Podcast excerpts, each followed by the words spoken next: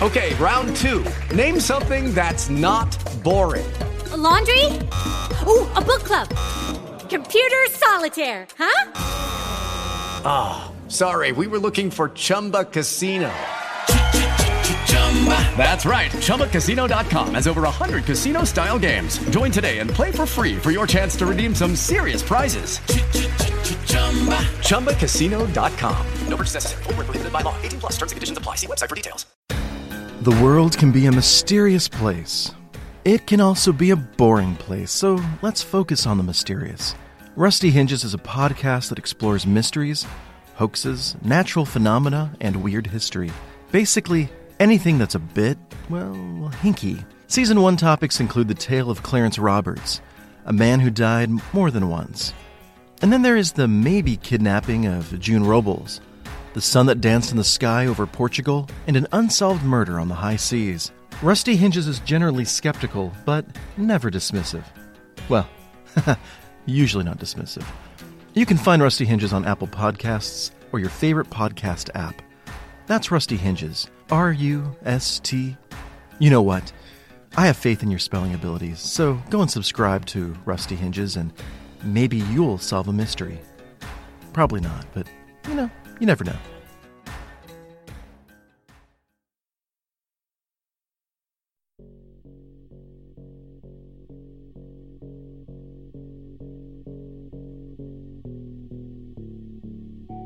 You're listening to Mugshot. I'm your host, Lindsay. Fair warning, today's episode may be a bit gruesome for some. If you're squeamish, this episode does involve surgical talk and may not be suitable for everyone. Today's mugshot, Reinaldo Silvestri. Height, six feet tall. Hair, black and gray. Arrested for impersonating a doctor.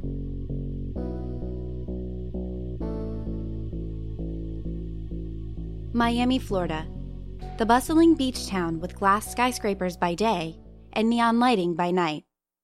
Hotels, marinas, yacht clubs, and golf courses line the streets, which, coupled with the warm temperatures and blue water, attract tourists from all over. A booming business district and cultural diversity entice many to settle their roots in this Florida city. Miami is also a plastic city. These cities are those where plastic surgery is more common than in other areas of the country.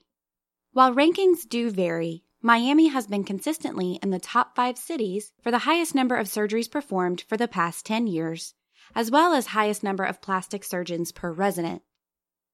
Opinions for the reasons vary, from it being a retirement area where retirees may have more time and money for procedures, to the tanned, bikini-clad lifestyles encouraging many to keep up with their appearances. For one of these reasons or another, Jeanette Bernal was exploring her options for cosmetic surgery. Jeanette was a Cuban native, as many in Miami are. The population is over seventy percent Hispanic and Latino, in large part to approximately five hundred thousand Cubans settling there in the fifteen years after the Cuban Revolution. This is why, when Jeanette Bernal found out about Doctor Reinaldo Silvestri, she was anxious to talk to him.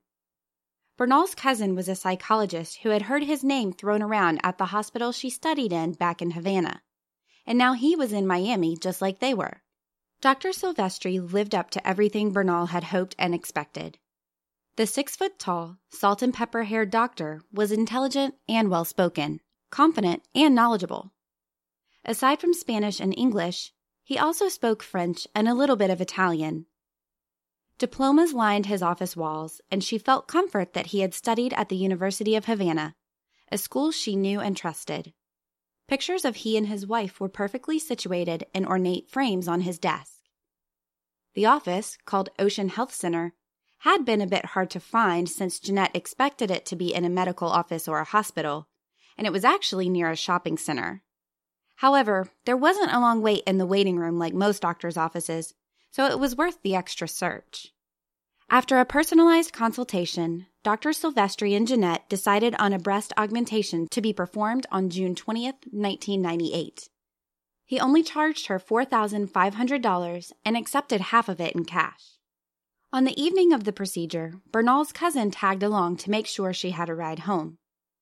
Although it was a very routine procedure, it was approximately eight p.m. and it wasn't safe for someone to drive home after anesthesia and pain medicine, especially in the dark. As the procedure began, the cousin flipped through magazines and waited patiently. The waiting room was quiet, as she was the only one there, so when Jeanette started to moan, it was a bit troublesome. Then the moaning turned to crying. Knowing the patient's cousin would likely be concerned, Doctor Silvestri's nurse came out into the waiting room to assure her that everything was fine. It was just a reaction to the medicine, and it happens in some patients. She can't feel anything, it's just something some people do. As she slumped back into her seat, the nurse returned to the operating room. Four hours passed. It was just past midnight when Doctor Silvestri appeared and declared that the surgery was over. They had been told it should only take about two hours, so Jeanette's cousin was tired and anxious. But nonetheless, she was relieved when she was told that everything went perfectly. Jeanette could go home in just a few minutes. Back at home, Jeanette was groggy and tired, which was to be expected. She settled in for the night, assuming she would feel more like herself in the morning. When morning came, the effects of the anesthesia had not worn off yet. In fact, it would be several more days before she felt normal again. When she was finally more coherent, Bernal remembered feeling very strange during the surgery. It was almost as if she was being thrown into some sort of long, dark tube. She even recalled mumbling to the doctors something about being on a boat.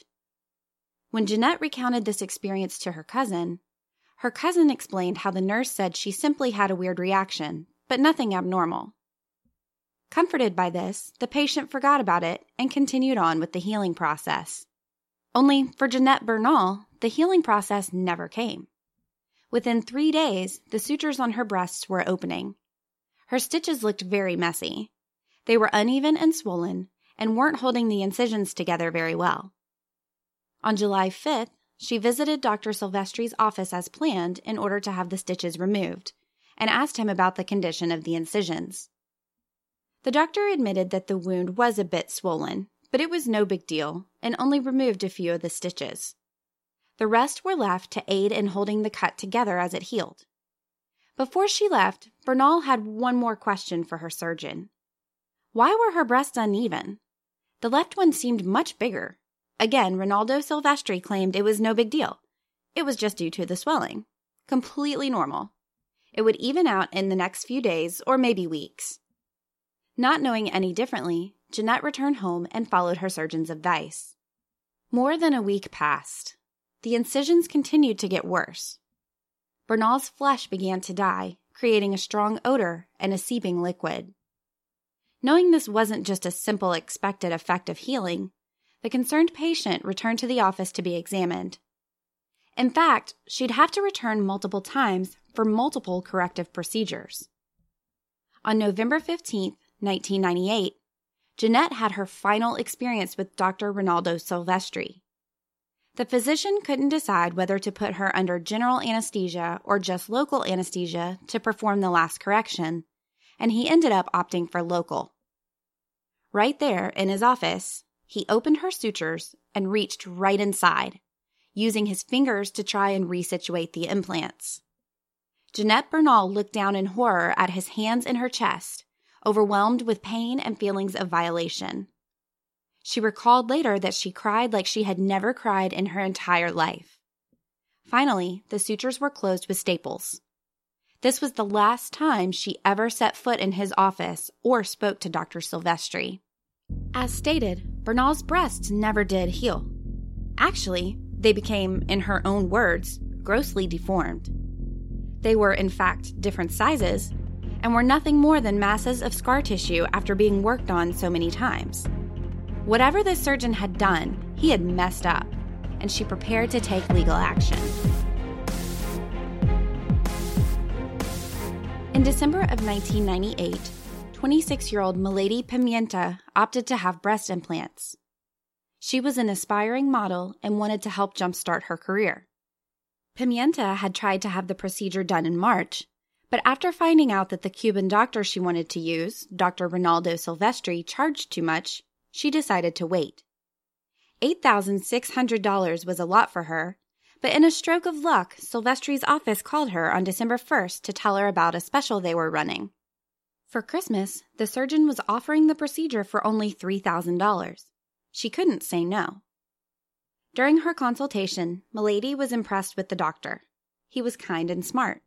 When she mentioned in casual conversation that her boyfriend was looking for a job, Ronaldo disclosed that he had been considering hiring a driver to help him out and maybe help with a few things around the office as well.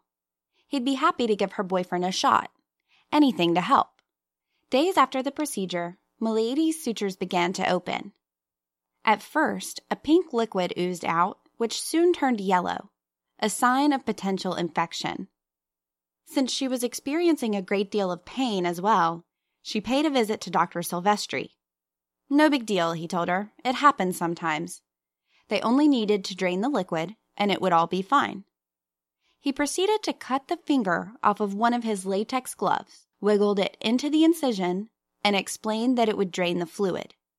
She would need to keep the drain for two weeks, but would have to return to the office every day to change the drain, including Christmas Eve and Christmas Day. After the two-week period and receiving a clean bill of health from her surgeon, Pimienta wasn't convinced. Her breasts were severely uneven, and she was still in a lot of pain. In fact, one of her breasts just looked like a huge lump of clay. Every time she moved, she swore she could feel the implants rotating and shifting in her body. Concerned, she returned to Doctor Silvestri, who offered a reason for her incisions not healing properly. Either Milady was anemic, diabetic, or had AIDS.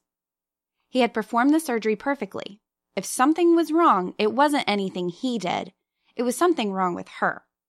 Silvestri left the office to go grab some supplies, and he would try to do what he could.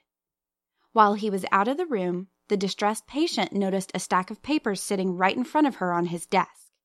They looked to be legal papers. She decided to casually lean over a bit further to get a peek, and her stomach sank. She was right. They were legal papers. Doctor Silvestri was being sued by a woman named Jeanette Bernal, who alleged medical malpractice.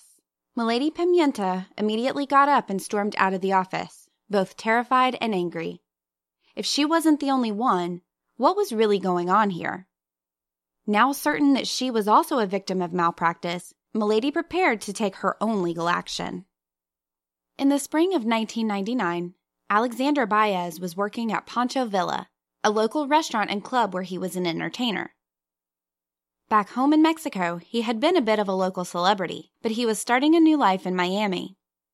His three-decade-long career as a bodybuilder and entertainer had earned him a spot as Mister Mexico, as well as the runner-up in nineteen seventy-five's Mister World competition. When a tumor developed in his chest in nineteen ninety-seven, he came to the United States for medical care. The tumor removal had left a large depression in his chest, and Baez was afraid that his bodybuilding career was over for good. That is, until one of the club's regular customers offered to help. Doctor Reinaldo Silvestri and his wife frequented the club, and Alexander got to know them pretty well. They were a very nice couple. One evening after the show, the doctor approached Baez and offered to perform corrective surgery. With pectoral implants, the indentation in his chest wouldn't be visible at all. The entertainer was thrilled, not to mention flattered. Silvestri had said he was such a fan of Baez and thought so highly of him, he would do it for no more than the cost of the supplies needed. He would only have to miss a week of work and would be back to lifting weights within a month. Hoping it would help jumpstart his career in the United States, Alexander jumped at the chance.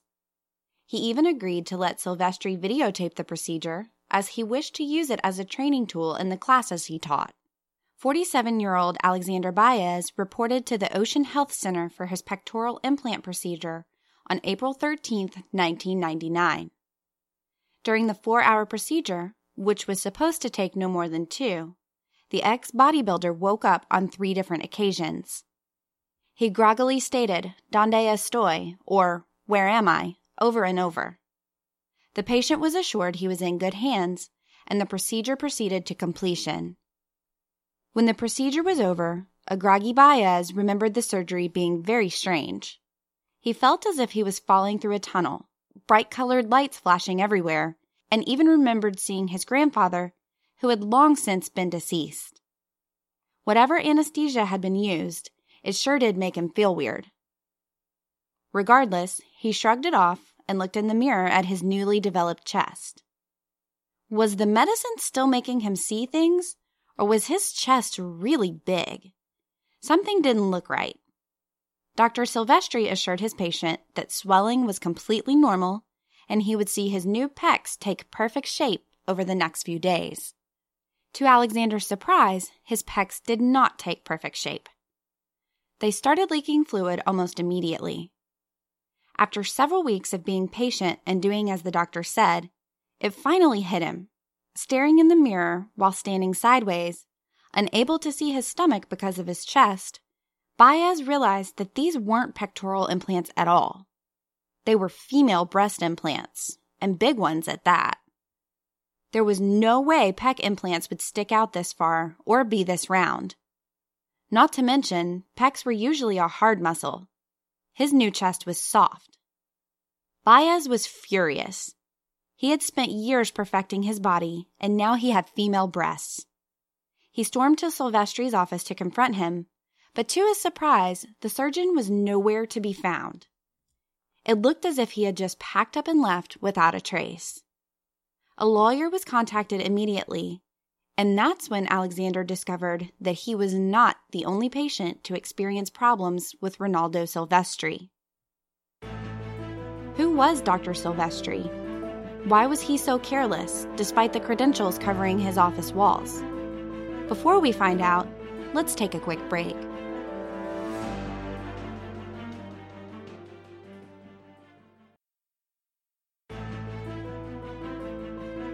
Welcome back from the break. Hello, it is Ryan, and I was on a flight the other day playing one of my favorite social spin slot games on Chumba Casino dot com. I looked over at the person sitting next to me, and you know what they were doing? They were also playing Chumba Casino. Coincidence? I think not. Everybody's loving having fun with it. Chumba Casino is home to hundreds of casino-style games that you can play for free anytime, anywhere, even at thirty thousand feet. So sign up now at Chumba Casino dot com to claim your free welcome bonus. That's Chumba Casino dot com and live the Chumba life. No purchase necessary. V G W. Void where prohibited by law. See terms and conditions. eighteen plus. With Lucky Land Slots, you can get lucky just about anywhere. Dearly beloved, we are gathered here today to... Has anyone seen the bride and groom? Sorry, sorry, we're here. We were getting lucky in the limo and we lost track of time. No, Lucky Land Casino, with cash prizes that add up quicker than a guest registry. In that case, I pronounce you lucky. Play for free at Lucky Land Slots dot com. Daily bonuses are waiting. No purchase necessary. Void where prohibited by law. eighteen plus. Terms and conditions apply. See website for details. When we left off, Alexander Baez had just discovered that Doctor Silvestri was nowhere to be found and contacted a lawyer. Spencer Ehrenfeld decided to represent the three victims, Jeanette, Milady, and Alexander. Assuming this would be a typical malpractice suit, which he was quite accustomed to, Ehrenfeld reached out to Silvestri's attorneys. When he asked for the surgeon's insurance information, he was told there wasn't any. It was uncommon for a physician not to have malpractice insurance, but not impossible. Therefore, he asked for Ronaldo's medical license number and details. Again, there was nothing. As it turns out, fifty-eight-year-old Ronaldo Silvestri wasn't licensed anywhere in the United States. As far as Ehrenfeld could tell, he wasn't a physician at all. The Department of Health's Unlicensed Activities Office was contacted, and an investigation began. Enrique Tonaz, the lead investigator on the case, discovered a wealth of information concerning the alleged surgeon. For starters, Reinaldo Silvestri had served as an army doctor in Cuba during the Angolan Civil War in the late eighties and nineties, but aside from that, there was no evidence of him ever receiving any medical training. The patients informed authorities of how diplomas in the office stated that he attended the University of Havana, but no transcripts could be recovered to prove this.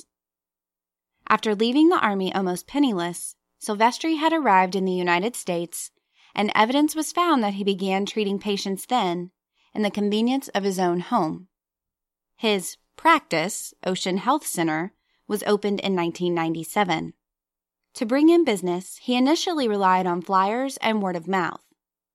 Several of his flyers used the names of other well-respected doctors in the area in an effort to prove that he was legitimate. Some were even listed as his associates, although when asked about it, these doctors knew nothing of the sort. They didn't know Silvestri at all. Then there was the video footage. Alexander Baez informed investigators that he had agreed to have the surgery taped. Unsure if they'd be able to locate said tape since the imposter seemed to have fled, authorities caught a lucky break when Milady Pimienta dropped the bombshell. She had the tape. Her boyfriend, the one who Ronaldo agreed to hire and help out, was the one who had been asked to film the surgery. Knowing his girlfriend was pursuing a lawsuit, he agreed to do it, hoping it would prove useful in court. Being untrained, they didn't know what they were looking for or what was proper procedure. That would be up to the professionals to decipher. They were just hoping to catch something, anything, and they did. The video showed Baez sprawled out on what seemed to be a two by four as opposed to an actual surgical table. A nurse accompanied Silvestri, as well as an anesthesiologist who would soon administer the drugs that made the patient hallucinate. Once Alexander was under, the nurse announced, "We're going to put these implants in like a Mexican taco with chili," and the procedure began. Footage revealed that the anesthetic of choice was ketamine. Ketamine is complicated. If you hear about it in the media, it's a party drug. Known as Special K on the streets, its trance-like effects do make it a popular choice for recreational use. Commonly used in drinks, joints, and also snorted, the drug was added to the list of controlled substances in the U S in nineteen ninety-nine. It's important to note that this was after all three of the surgeries discussed in this story. However, it does serve a medical purpose. What must be determined in this case is whether or not it was used properly. Ketamine, which is classified as a dissociative anesthetic, is mainly used for starting and maintaining anesthesia. And while it is used on humans, including in a pediatric setting, it's more commonly used in veterinary medicine. Having a similar chemical makeup as P C P, the effects do contribute to pain relief, sedation, and memory loss. These same effects also make it a popular date rape drug. In high doses, patients report experiencing what is called the K-hole, which is a tunnel-like feeling as well as an out-of-body or near-death experience. Physicians combine ketamine with another drug to avoid the hallucinogenic effects. This drug doesn't need an electric supply or a highly trained staff to administer it, which makes it more common in less wealthy countries and disaster or war zones. Overall, it's safe in a controlled medical setting, but it does have abuse potential. So, did Silvestri use it properly or not? Based on the reactions his patients recalled, it's safe to assume that it wasn't used properly. The effects of ketamine are felt within minutes and typically last less than an hour. We know that at least two of the surgeries lasted four hours. Therefore, it would have required either more than one dose, or a high dose, or both.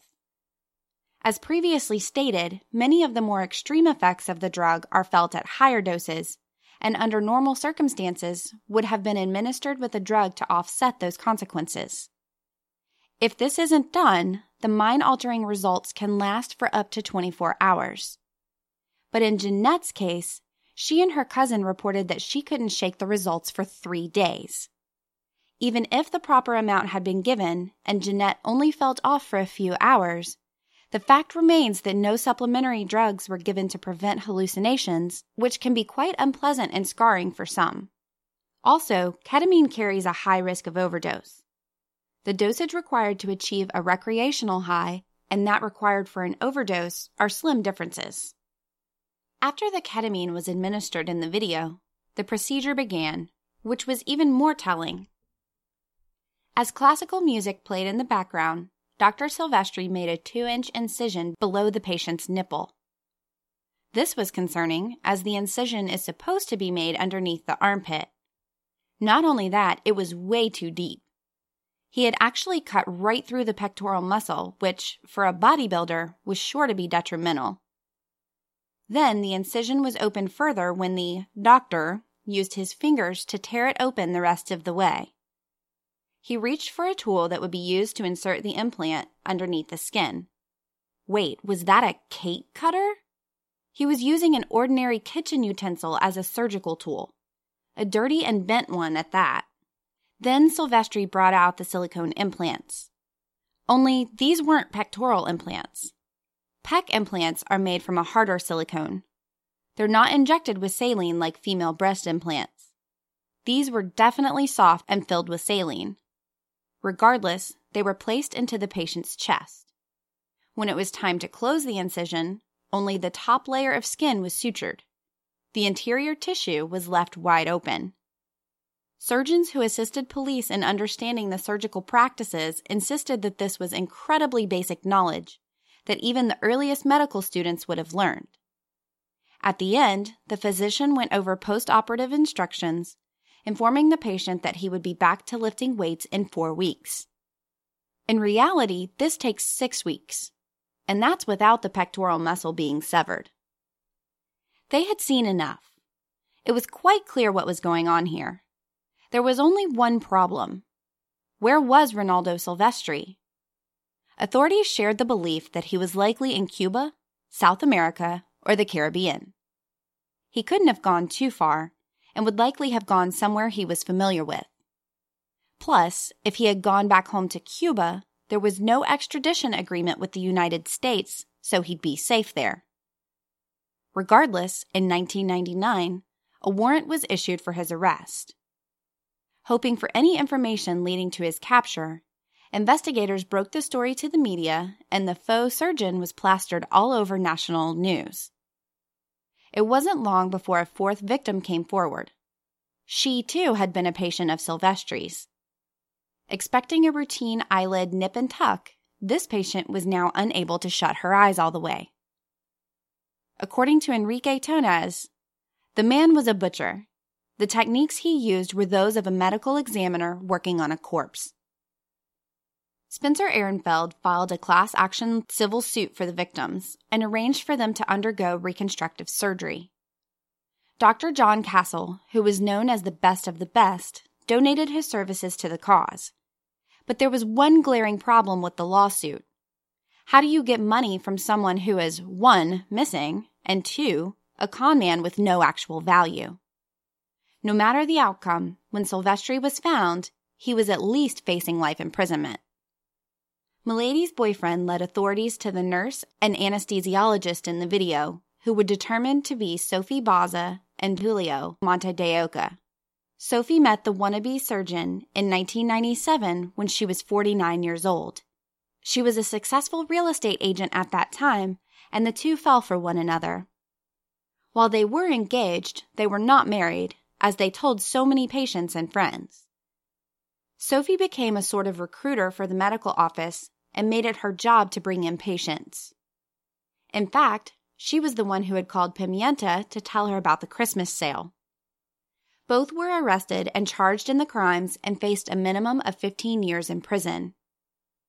With two accomplices in custody, more was learned about how all of this went down. After Jeanette Bernal stormed out of the office and never spoke to Silvestri again, he got nervous. Every effort was made to try and legitimize his business before something bad happened. After applying for certification, Reinaldo went on to take the medical exam four times. And four times, he failed. It was also revealed that the ketamine had been taken from a veterinary office. Ordinary kitchen tools were used as he couldn't get access to proper surgical tools and supplies without proper credentials. Investigators described it all as completely barbaric, with lab animals receiving better treatment. Silvestri's story was aired everywhere it could be. Rewards were offered for information leading to his capture. In two thousand four, a tip came in to authorities from an unknown source who mentioned that they thought he may be in Belize working at a hospital there. Sure enough, the team went to check things out, and the impersonator was there, working and teaching under a new name. Not only performing medical tasks, but instructing others on how to do so. He had forged diplomas and other credentials in Belize, just as he had in the United States, and was back in action. Evidence surfaced that he had attempted to perform surgery in Belize, but in order to do so, a physician had to complete a type of supervised training, much like a residency, even if you have practiced surgery elsewhere. Of course, this wouldn't work, so he was never able to officially be in an operating room at the hospital. What isn't known was whether or not he did it anyway on the side. He had to settle for general medicine in the hospital setting. Finally, Reinaldo Silvestri was extradited back to the United States to face his crimes. Once Reinaldo had been located, Jeanette Bernal prepared a hefty lawsuit where she was awarded four point five million dollars. She argued that, aside from the obvious physical harm inflicted, it affected her whole life. She was too self-conscious to be intimate with her long-term boyfriend and father of their child, and he began seeing other women and left her. She also had such extreme pain from the botched surgery that she was unable to work. With her proceeds from the lawsuit, she intended to repay the surgeon who donated his services to correct her as best as he could. Reinaldo Silvestri was charged with practicing medicine without a license, assisted aggravated battery, and administering narcotics without a license. He pleaded not guilty in court. He admitted that, sure, he didn't have an actual license, but that didn't mean he messed up the surgeries. It wasn't his fault his patients didn't follow his instructions. Alexander Baez testified, explaining how when he went back home to Mexico to visit family, his children were being harassed and bullied for their father having breasts. Jeanette Bernal explained how he used an unsterile finger cut from his own glove as a drain, not knowing that the actual process involved tubes and sometimes additional stitches. It went far beyond just the physical effects of the surgery. It had affected all of their livelihoods. Realizing the evidence was stacked against him and that life in prison was likely, Silvestri changed his plea to not guilty. He went from facing life to a sentence of seven point six five years behind bars, the very lowest recommendation for his charges. It's thought that Silvestri began in his home country of Cuba. When things went awry there, he fled to the United States. When things turned sour here, he found his next target area in Belize, and perhaps would have continued this pattern forever if he hadn't been stopped. Investigators are very confident that there are more victims who haven't even spoken up, possibly because of embarrassment. The fourth victim never spoke out until the story made it to the news, so it's thought that others may have their own reasons for not coming forward as well. Miami was the perfect location for this fraud, as plastic surgery was quite common here. He preyed on immigrants without insurance so that flags wouldn't be raised.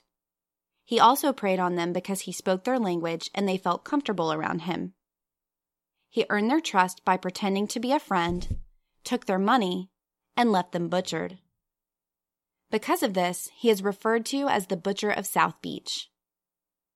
Silvestri has since served his sentence, been released, and has not been heard from since. Is he still out there, trying to practice medicine? Is he harming more people in the process? Well, no one knows. If you're like me, you have a million questions that there just aren't answers to. He had attorneys. Spencer Ehrenfeld reached out to him. Surely they knew he didn't have malpractice insurance or a medical license number, didn't they?